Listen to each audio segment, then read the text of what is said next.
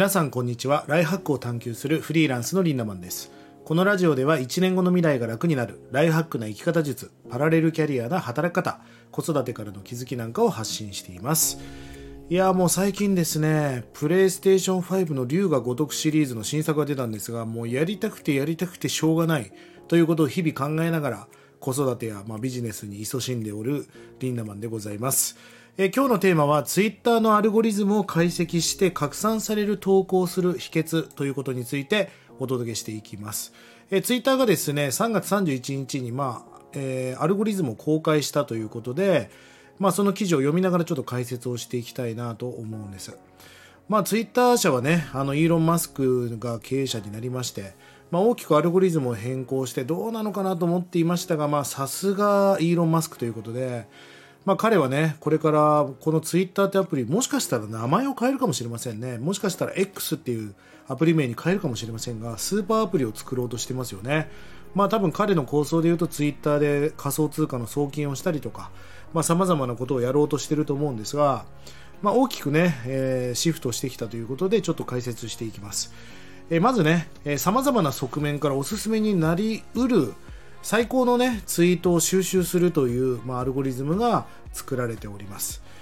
で、えー、機械学習、まあ、アルゴリズムを利用してね、集めたツイートに一個一個にランク付けをしていくという、まあ、えー、インスタグラムでいうところのシグナルみたいなものですね。まあ、そういった形でランク付けをしていくと。そして既読されたり、ブロック状況なんかをもとに、そのツイートをフィルタリングしていくと、えー、いうことをやり始めました。まあ、ユーザー自体にですね、スコアみたいなものが存在しているようです。えー、ユーザーのスコアの元は何を計算式に入れてるかっていうと、他のユーザーとのやり取りを行った回数とその質。まあ、つまりこれもインスタグラムと同じですが、まあ、親密度みたいな、どれだけコミュニケーションを取っているか、リプライをしているかっていうことが非常に重要になってくる。そしてアカウントをいつ作ったか、そしてフォロワー数、デバイスの使用状況なんかもスコアにとって重要であると。そしてフォローとフォロワー数の比率、まあ、これもすごく重要ですよね。FF 比って言われる。たくさんの人からフォローされていてたく、え、少ない人しかフォローしてない。この FF 比っていうのがスコアにとって重要だということが、まあ、明らかになりました。そしてねツイッターのブルーという、まあえー、ブルーマークを、まあ、お金を払ってねつけることができるようになりましたがこの課金しているユーザーがおすすめされる確率がもうぐんと上がると。スコア倍率がフォロワーに対しては4倍、それ以外のユーザーに対しては2倍になるということなので、フォロワーさんに対しては4倍露出が増えるということです。まあなんかちょっとツイッターブルーに入るのはツイッターを運用していく以上はちょっとなんかマストになっていくような空気感になってますよね。えー、そしてリプライされたものに返信するとスコアが大幅にアップされるということです。まあこれも非常にこう親密度が上がってきてるということですよね。はい。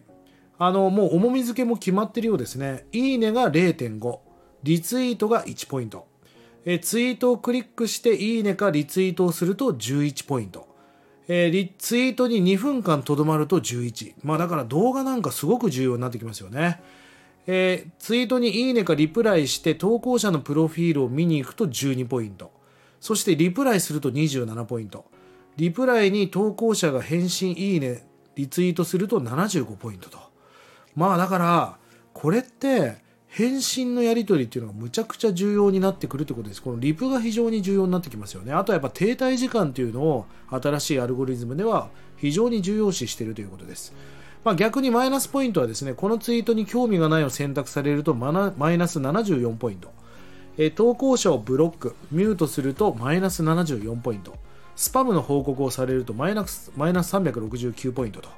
まあ、こういったスコアがもう明らかにされました。ね、だから親密度をすごく測るということが重要になってきたということですね。ブロックやミュートをされると、スコアの、ユーザーのスコアが激減するということです。まあ、だからそういうふうにね、ブロックとかされないように、フォロミュートをされないような、まあ、意識が重要ですね。あとはですね、政府専用のコマンドがあるというね、ニュースも流れておりました。フェイクニュースの表示を制御したりとか、えー、まあそういったことができるようになる。だからまあ画像とか動画が非常に重要になりますよね。画像や動画が埋め込まれたツイートはスコアが2倍になるということなので、まあ、動画で長尺を回させるっていうのは非常に重要になってきました。一般のユーザーのツイートは3件までしか評価されないということなので、まあ、この辺りもね、ツイッターブルーが、まあ、マストになってきているのかなと思います。えツイートのスコアは6時間で半分になるペースで減少していくということなので寿命がありますね、まあ、なのでやっぱり初速を非常に見てるということになります。この辺りはインスタグラムのアルゴリズムに似てますよね。えー、あとはですね新しいアカウントで外部リンクをするのは危険、まあえー、スパム扱いをされるという判定を受けやすくなるということなので、まあ、気をつけた方がいいです。あとは暴力的なことヘイト関連とかウクライナに関する投稿なんかはランクを低くつけられるということになります。あとスペルミスなんかも非常に致命傷になるということでスコアが100分の1になるという言語判定ができないということなので、えー、誤字脱字も気をつけなければいけないということですあのまあ、こういった、ね、新しいアルゴリズムを搭載して、まあ、きっとツイッターは新しい X ってアプリに向かっていくんじゃないですかね。まあ、イーロン・マスクさん、まあ、新たなイノベーションを起こすんではないかということで、まあ、ツイッター、まあ、若い子は非常にまだまだやってる SNS ではありますが、これからもう一回盛り返してくる可能性がありますよね。インスタ、TikTok に負けないような。まあ、これからのツイッターの動向楽しみですし、まあ、ある意味ツイッターをちょっと真剣にやらなきゃいけない空気感になってきてるんだよということをね、念頭に皆さんぜひ対策していってください。それでは今日も素敵な一日をリンダマンでした。またねツイッターでも絡みましょうね